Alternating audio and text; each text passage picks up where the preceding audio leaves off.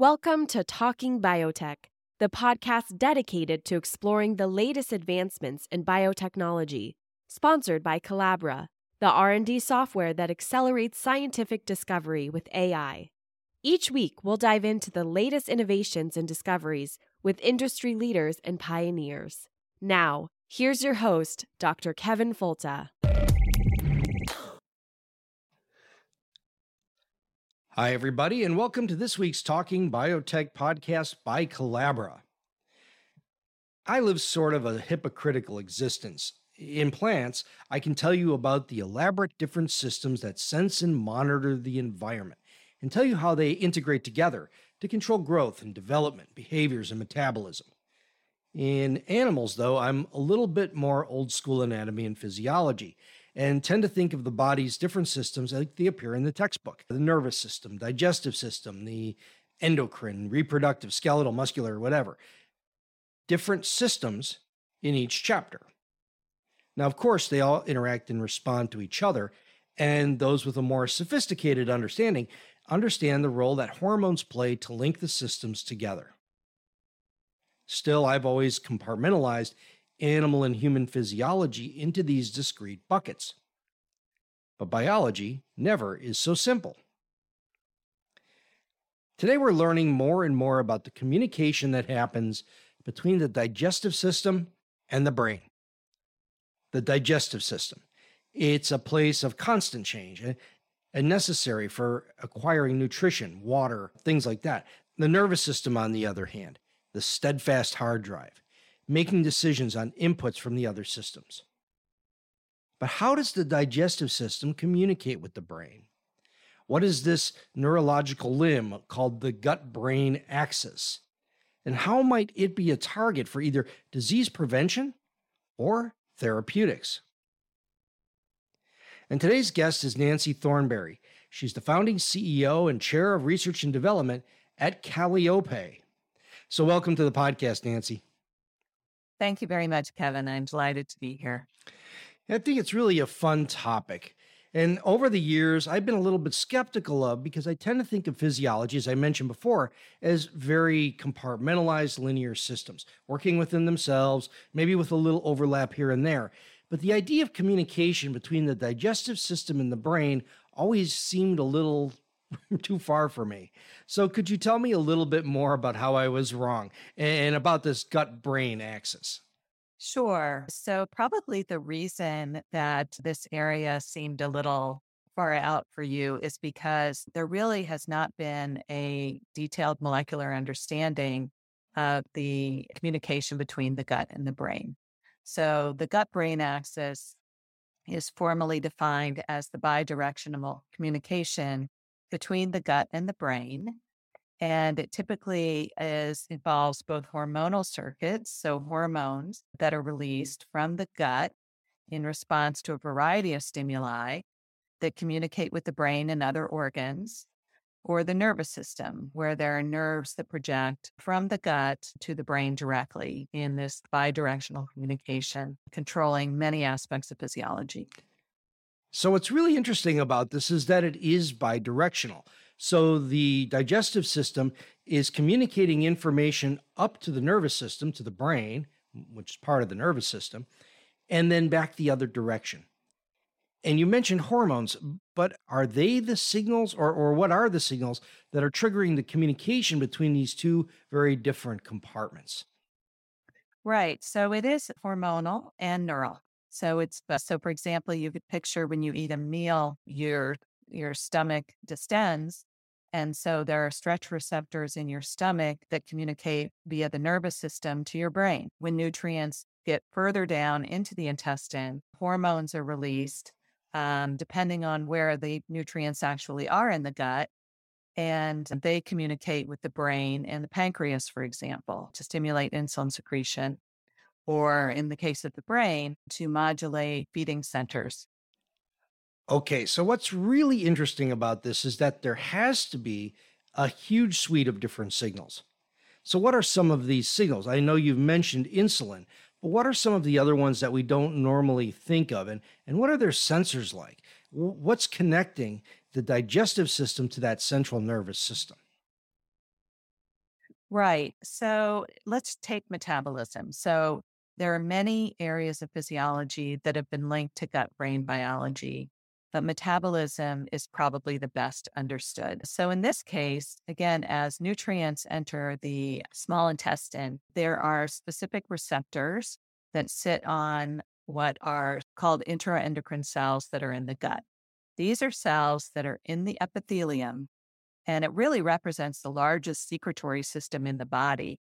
And by binding to these receptors, it triggers the release of multiple hormones, more than a dozen.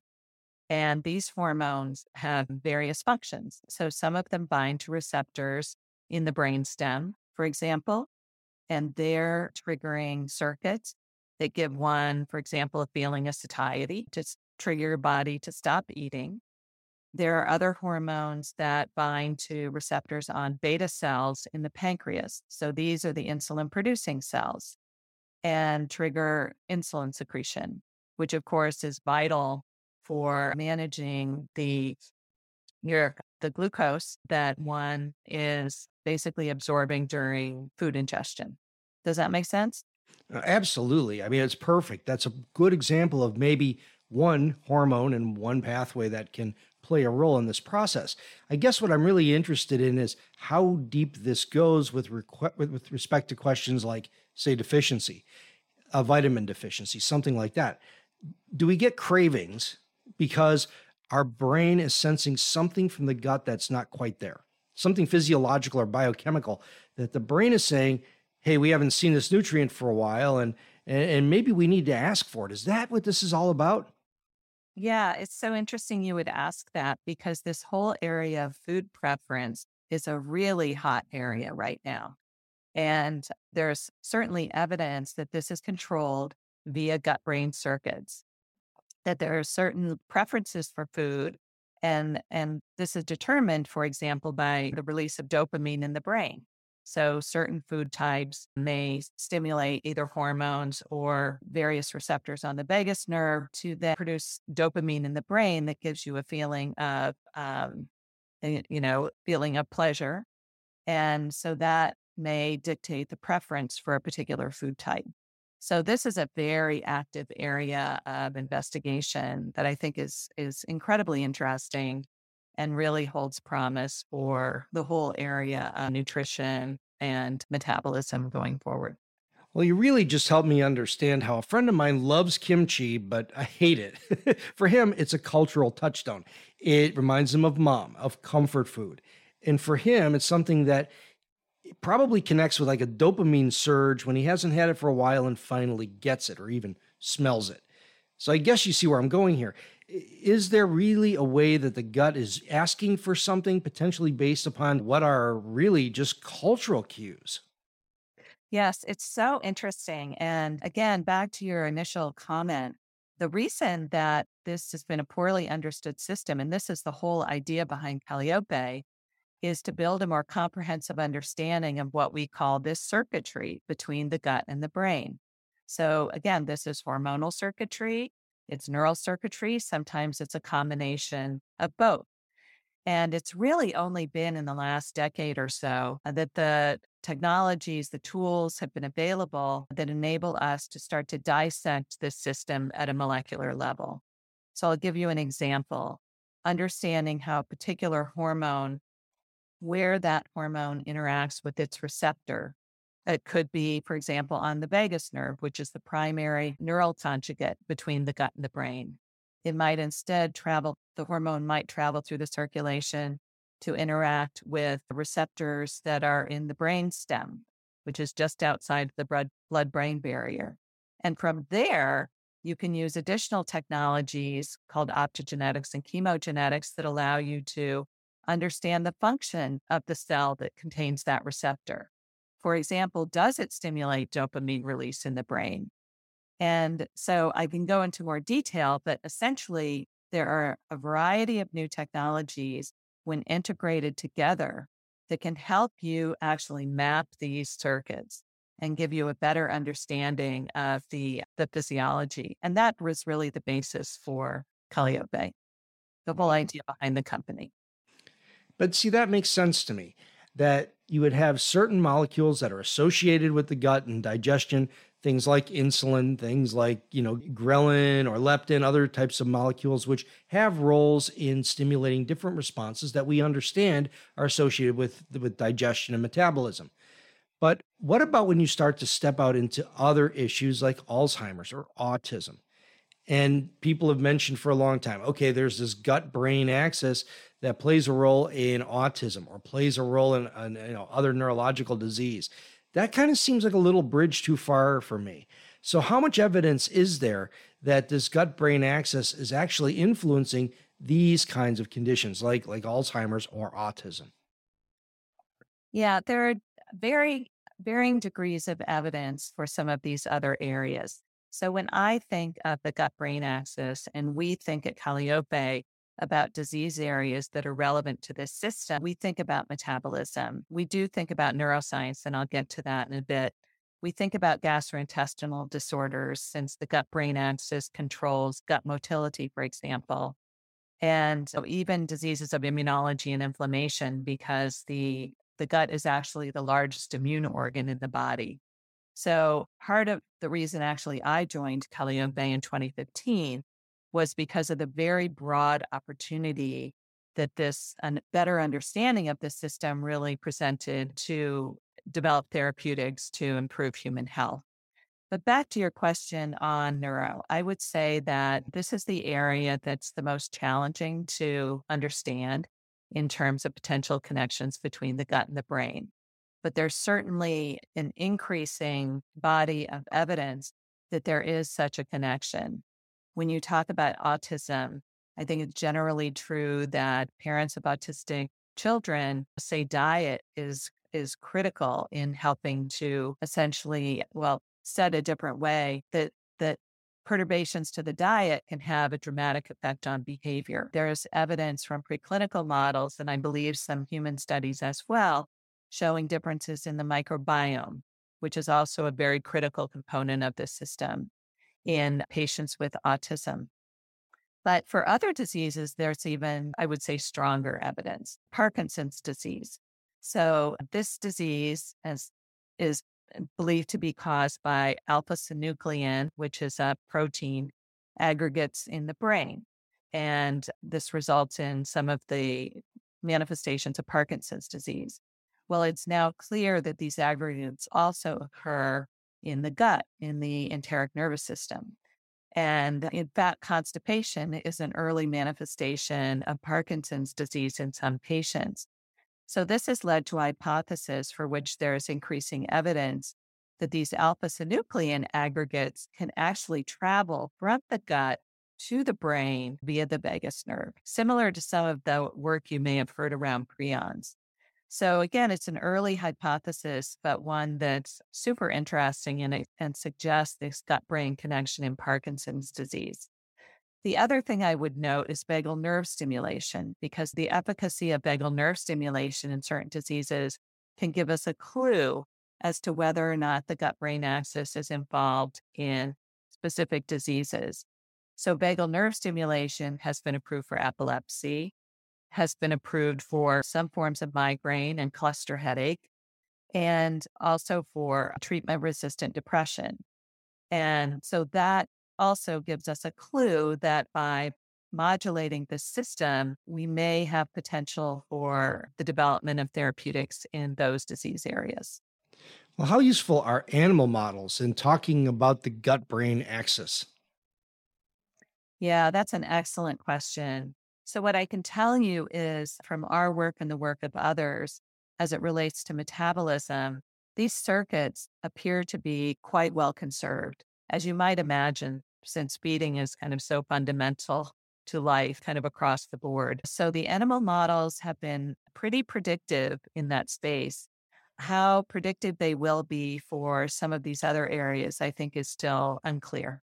Yeah, I guess I was thinking about other human disorders. So you mentioned Parkinson's disease and its potential reliance on gut and brain communication. But this is a late onset disease in most cases anyway. So, is there any kind of genetic predisposition or any other kind of evidence that suggests that there's some sort of change in a receptor or a ligand that may be predisposition predisposing a microbiome to Parkinson's disease or other disorders?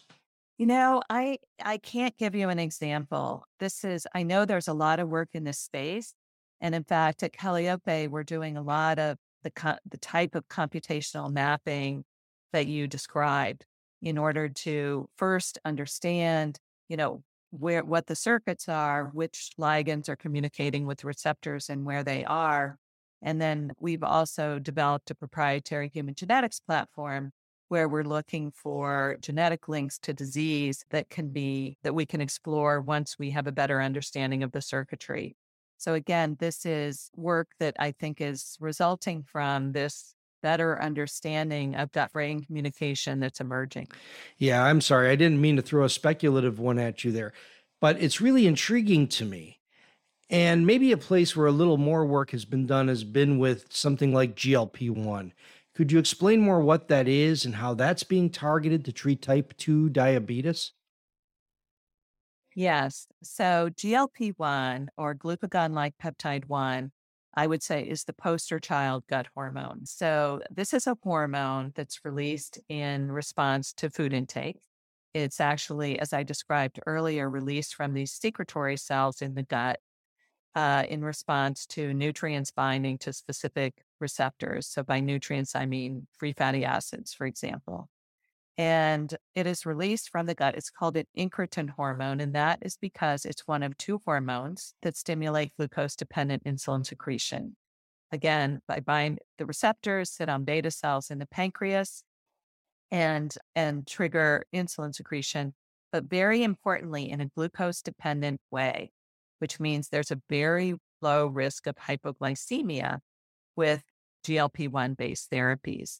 And so these therapeutics really, GLP injectable versions of GLP 1 and a different play in the GLP 1 space called DPP4 inhibitors that I was very involved in during my tenure at Merck. These have been become the most important drugs for the treatment of type 2 diabetes in the last two decades. They they came out in 20, 2005, 2006, and they've continued to play an incredibly important role in the treatment of this disease. More recently, it's become more clear that GLP 1 also binds to receptors, as I mentioned earlier, that are in other regions of the gut brain axis, including the hindbrain, and control feeding. So they are also satiety hormones that uh, basically induce a feeling of satiety. And so uh, the more recent GLP 1 analogs have been optimized for weight loss and so, for really the first time, those of us who work in the therapeutic space in metabolism are very excited because for the very first time, we now have GLP 1 analogs that are producing 10, 15, close to 20% weight loss, which is really a game changer in the field. Well, that's outstanding. And you know, we've been looking for solutions for things like type 2 diabetes or obesity, other diet related disorders for a long time. So, what's really different today? What's made this relatively unexplored area of biology possible as a, as a realistic therapeutic? Right. So, with GLP 1, it's, you know, even though, again, these have both been the most important therapeutics in the last two decades, we're still learning about exactly how they work, exactly which neurons in the brainstem GLP 1 interacts with and how that's triggering feeding centers. And it's with an increased understanding of that biology that you can then really optimize these analogs to produce the type of weight loss that we're currently seeing. But in terms of other potential approaches to diabetes and obesity and other diseases associated with gut brain biology, I, I'd like to just briefly walk you through what's really needed in order to understand this.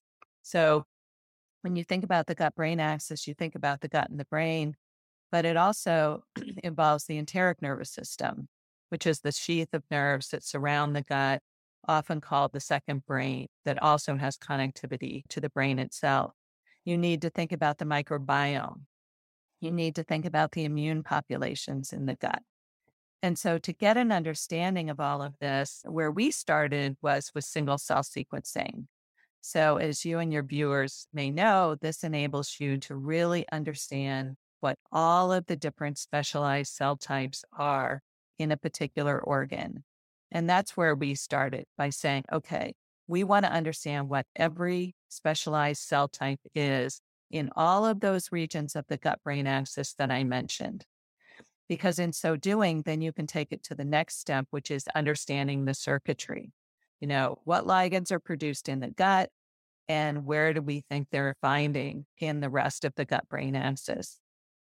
And then we can turn to technologies such as what I mentioned earlier in terms of optogenetics and chemogenetics, which is an amazing technology developed in the systems neuroscience field that allows us to get genetic control over specific neurons and activate them either with light or with a ligand to a designer receptor, such that we're only activating that neuron and then we look at the resulting physiology. So, for example, we can activate a neuron and see, look for effects on feeding, or we can activate a neuron and look at effects on cytokines. Whatever behavior or readout you can imagine can be explored using that approach.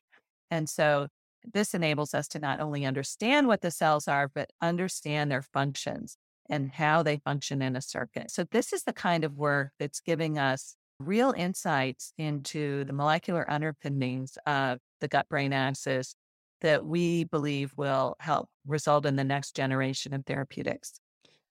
Yeah, it's really interesting because of all of the dysbioses that we already understand that are dependent upon the gut brain axis and then all of the others that are so speculative and potentially there that that may be really important and can unfold once you understand what they are what the pathways are and then ways to modulate them pharmacologically so this is really cool so we're speaking with nancy thornberry she's the original founding ceo and chair of research and development at kallyope this is the talking biotech podcast by Colabra and we'll be back in just a moment.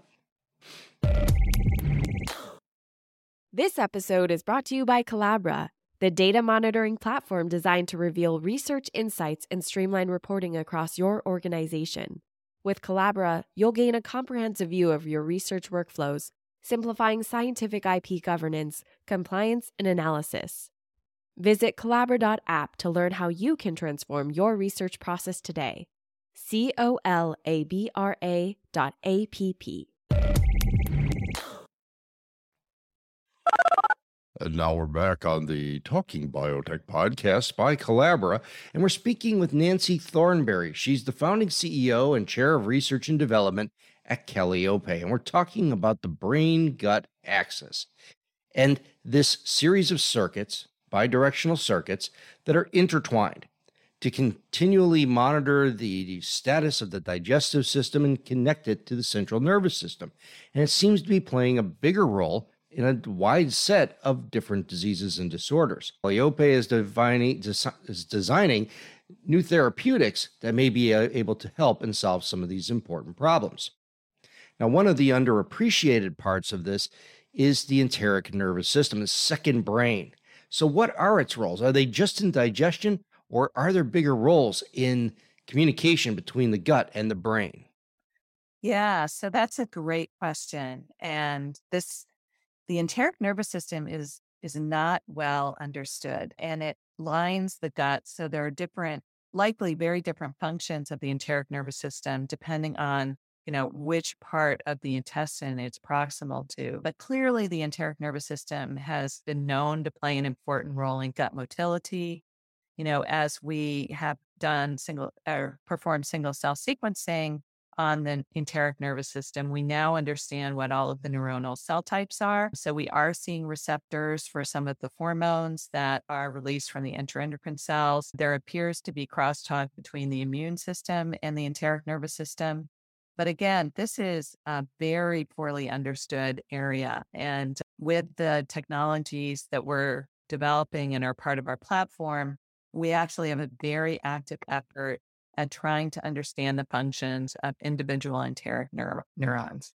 And this is really interesting stuff. Not only are you getting signals from, say, the food that you're eating and the hormones that it triggers, but also the metabolites that are coming through bacterial activity within the microbiome. And how much of a role do these metabolites play when they're signaling brain gut axis? Yeah, that's a that's also just an incredibly cool area of of of work. As you know, the microbiome is incredibly complex. And so I would say untangling the biology, the microbiome may be even more daunting than uh, really untangling the biology of the gut brain axis. But nevertheless, it's very clear that the microbiome is extremely important and the metabolites that it produces. Many of the metabolites do bind to some of the receptors, for example, that nutrients bind to, bind to other uh, receptors that sit on the epithelium of the gut. And so clearly are very likely play an important role there. And again, this is an area that's in its infancy, I would say, in terms of our understanding of exactly how these metabolites are working at a molecular level. What I will um, also tell you is one other component of our platform are organoids.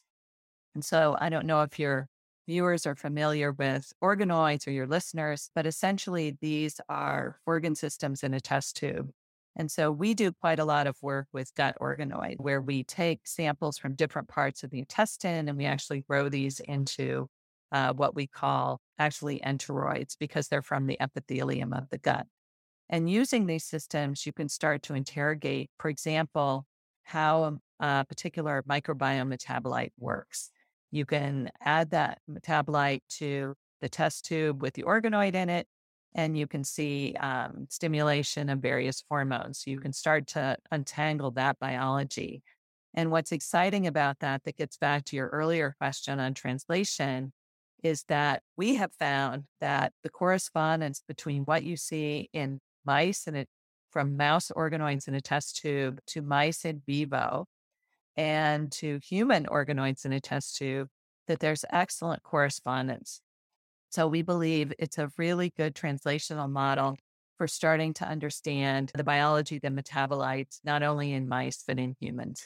And that's a really cool system. It's really neat. And I guess if you're going to be looking for a needle in a haystack, you really need the most powerful system to do that, especially because it would seem to me that in the complex microbiome, you may have some very minor species that could be secreting some sort of metabolite, which could have a profound effect on something like, say, you know, depression or something like that. Is, is that consistent with the way that you're thinking at this point?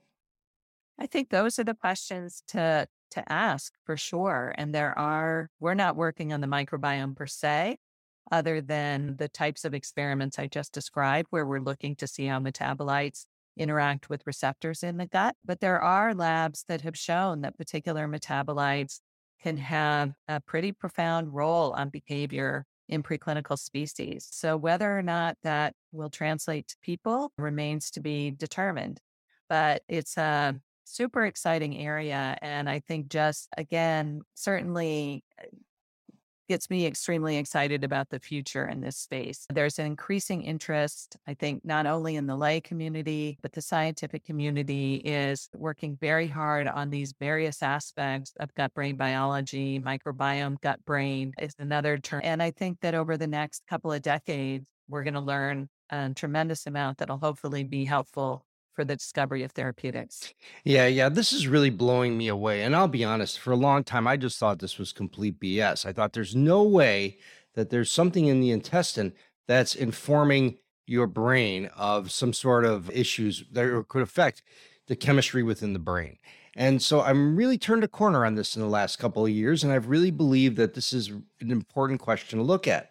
Here's a good question, though. If you look at different cultures around the world who have maybe rather discrete regional diets, maybe who are relatively genetically rather homogenous, and if you look at these populations, such as maybe the Japanese or Eskimo or in different groups, they have really interesting diets, real specific diets.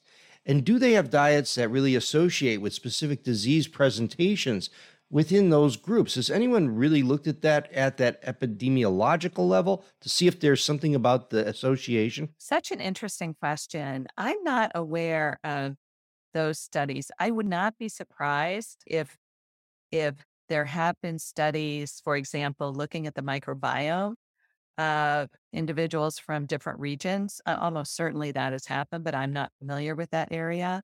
I do know that there's a fair amount of work that is ongoing, and I believe the Gates Foundation is doing the Bill and Melinda Gates Foundation is doing some of this work really to try and understand the gut and the microbiome in in some of the areas of the world that are you know eh, eh, development are, are under development and where there's quite a lot of poverty and poor nutrition in order to understand you know what is the biology of the guts of young infants and in and and women who are pregnant to see if there's an angle there where gut health can be improved. Yeah, that's really excellent. I, I think we could easily do the same in the industrialized world too. If you look inside the poverty of inner city food deserts, if you look at rural areas and rural food deserts where fresh vegetables, fruit and vegetables can be scarce different times of the year, there are a lot of comorbidities that are generated because of problems in the diet, especially issues related to heart disease and obesity that accumulate. And eh, understanding the corresponding microbiomes and, and brain gut axis health may illuminate opportunities for different therapeutic interventions that may actually help these target populations. So, what's happening right now in terms of development of therapeutic agents that may address some of these particular issues of brain gut axis? Right. So we are really focused in three major therapeutic areas. We're working in metabolism, since, as I said earlier, that's probably the best understood area. And there's still just this remarkable unmet need in that space. In fact, globally, there are now more overweight than underweight, or more obese versus underweight uh, individuals globally. And so the magnitude of the problem is just immense.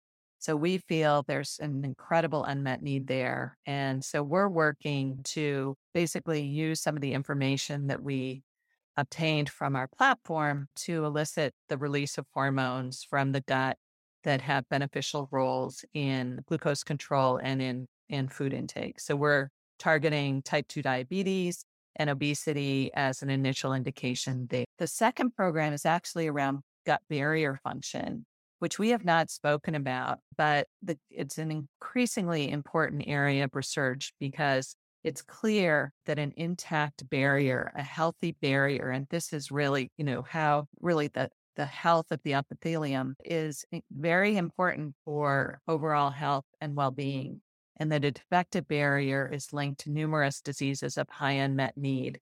And these include inflammatory bowel disease, allergy, celiac disease, but also you can, there's even evidence with autism to your earlier question that some of those patients may have a defective barrier, although I think more need, needs to be done there. So there's a whole host of diseases you can think about for something that might modulate or improve the health of the gut barrier. So that's the second major area we're focusing on. And then the third is CNS disorders. And we're particularly interested in migraine there. Yeah, yeah. I'm sorry. I really neglected to mention the immune response in the gut. And it's really an important question because we know about celiac disease and inflammatory bowel disease, all of these. We know this already. And it would seem like that would be really the low hanging fruit here. So, are there therapies that are being specifically designed for those disorders? Well, we hope so. I mean, there are certainly really good agents that control inflammation in something like inflammatory bowel disease, but the whole area of mucosal healing or restoration of the gut barrier is an area of very active investigation. There are no agents currently improved for that purpose, but as we develop better models which, that we can use to study this. Again, going back to organoid systems, there's a lot of interest in in building these systems like in a test tube that not only include the epithelium of the gut, but where you can also introduce the immune populations. You might also be able to introduce the microbiome. In some cases, there are investigators that are working to incorporate the enteric nervous system into more or less a, you know, an ex vivo system that can be used to look for agents that may have beneficial effects on barrier function. So that's going to be a very exciting area to watch going forward, particularly if you can build those human systems and get us get a real feeling for how translational the work may be. Yeah, now you're going back to this idea of translational systems. Uh, you've mentioned the organi- organoid type systems for in vitro work. But are there other cool tricks that you do inside the company that give Kallyope a specific way to look for these important questions? Well, we're using our genetics platform again to try and, and uh, with all of our programs to see if there's human genetics evidence for a particular pathway or a particular target that may be interesting to us. But beyond that, you know, we're really focusing primarily on these organoid systems since we have been really so I guess impressed with how how translational they may actually be. Yeah, technology is really cool stuff. I, I, really appreciate your approach. So, what does that pipeline look like? I mean, your company has been looking at these novel methods to identify small molecules which are potentially ligands and modulating the gut brain axis. Where are we in terms of potential therapies in these three major investigation areas? Right. So we're either in or approaching clinical development in those areas that I mentioned. And then, uh, as you know, in a biotech, it's it's very important to have programs that are continuing to come along. So behind each of those lead programs, Uh, we have earlier stage programs that are advancing again in each of those three major areas. Are there other companies doing similar approaches and looking for the gut brain axis modulators? There are other companies that are working on aspects of gut brain biology. To the best of my knowledge, I don't know that anyone has built the fully integrated platform that we have uh, for interrogating this biology at a systems biology level. But there are certainly companies that are uh, working very hard on the immune system in the gut and how that communicates with the gut epithelium. And there are other there are a number of microbiome companies that are working to do exactly what you mentioned earlier, which is to understand what communities are important in different disease states and what particular metabolites might be important, either binding to receptors in the gut or potentially absorbed and binding to proteins elsewhere in the periphery. One of the other questions I frequently am asked by listeners we have a lot of students, postdocs, other professionals who are considering a little change of gears. And they always want me to ask when I have a CEO of a company like you on, what do you look for in someone who may work for you? So when you know if if if I'm trying to give advice to somebody, you know, what are you looking for in an employee who might be able to forge a successful career in an exciting area like this one? Yeah, that's an excellent question. So, we are based in New York City. New York City is a relatively new place to build a biotech, but it's been really terrific for us because because there are so many academic institutions in New York City and we're right next to the pharma corridor in New Jersey. So we have been drawing talent from all of those places. And what I like to say is where the magic happens is really the interaction from our employees that have come from academia together with those employees who have come from pharma who have kind of deep expertise in drug discovery and development. So certainly those who are listening to your podcast who are still in academia, you know, I think that we we really look for people who have been incredibly well trained, not necessarily in our specific areas of interest, but training, the quality of training is critical. And then, you know, in terms of personal traits, we look very much for people who can work really, really well in a team. So teamwork and collaboration really needs to be in the DNA of a company like Kallyope. And so the whole cultural fit is really equally important to the scientific background. Yeah, that's really helpful because there's so many good students coming out these days and they ask me questions and I really need to start incorporating it into the podcast when I have someone like you on who can give me a good answer for that. Now, if want, people want to learn more about your company, where should they look? Well, we we're we do have a website. We're currently upgrading the website, so there should be even more information going forward.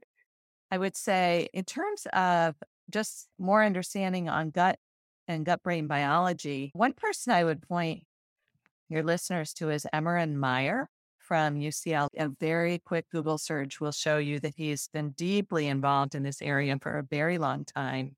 And I'm sure there's some content from him that would be really interesting to your listeners who want to know more. No, very good. It's really an exciting area. And I hope that as things continue to unfold in your company, that new discoveries are happening and new products coming out, I hope you can revisit with us just because it's a fun area to think about. So, so Nancy Thornberry, thank you so much for joining me today on the podcast and keep me posted as new developments come along. Oh, I would be happy to. Thank you so much for having me. And thank you again for listening to another episode of the Talking Biotech podcast. This is an exciting example of where researchers have been looking for some time, but it's just the perfect area of time where technology and, and genomics and single cell sequencing and all the things that we can do are really starting to come together to produce new possibilities for the design of therapeutics to help different human conditions. So think about some of these novel areas. Think about some of these ways in which they could use your talents. Think of ways in which you can incorporate yourself into the cutting edge of the next generation of technologies. This is the Talking Biotech podcast, and we'll talk to you again next week.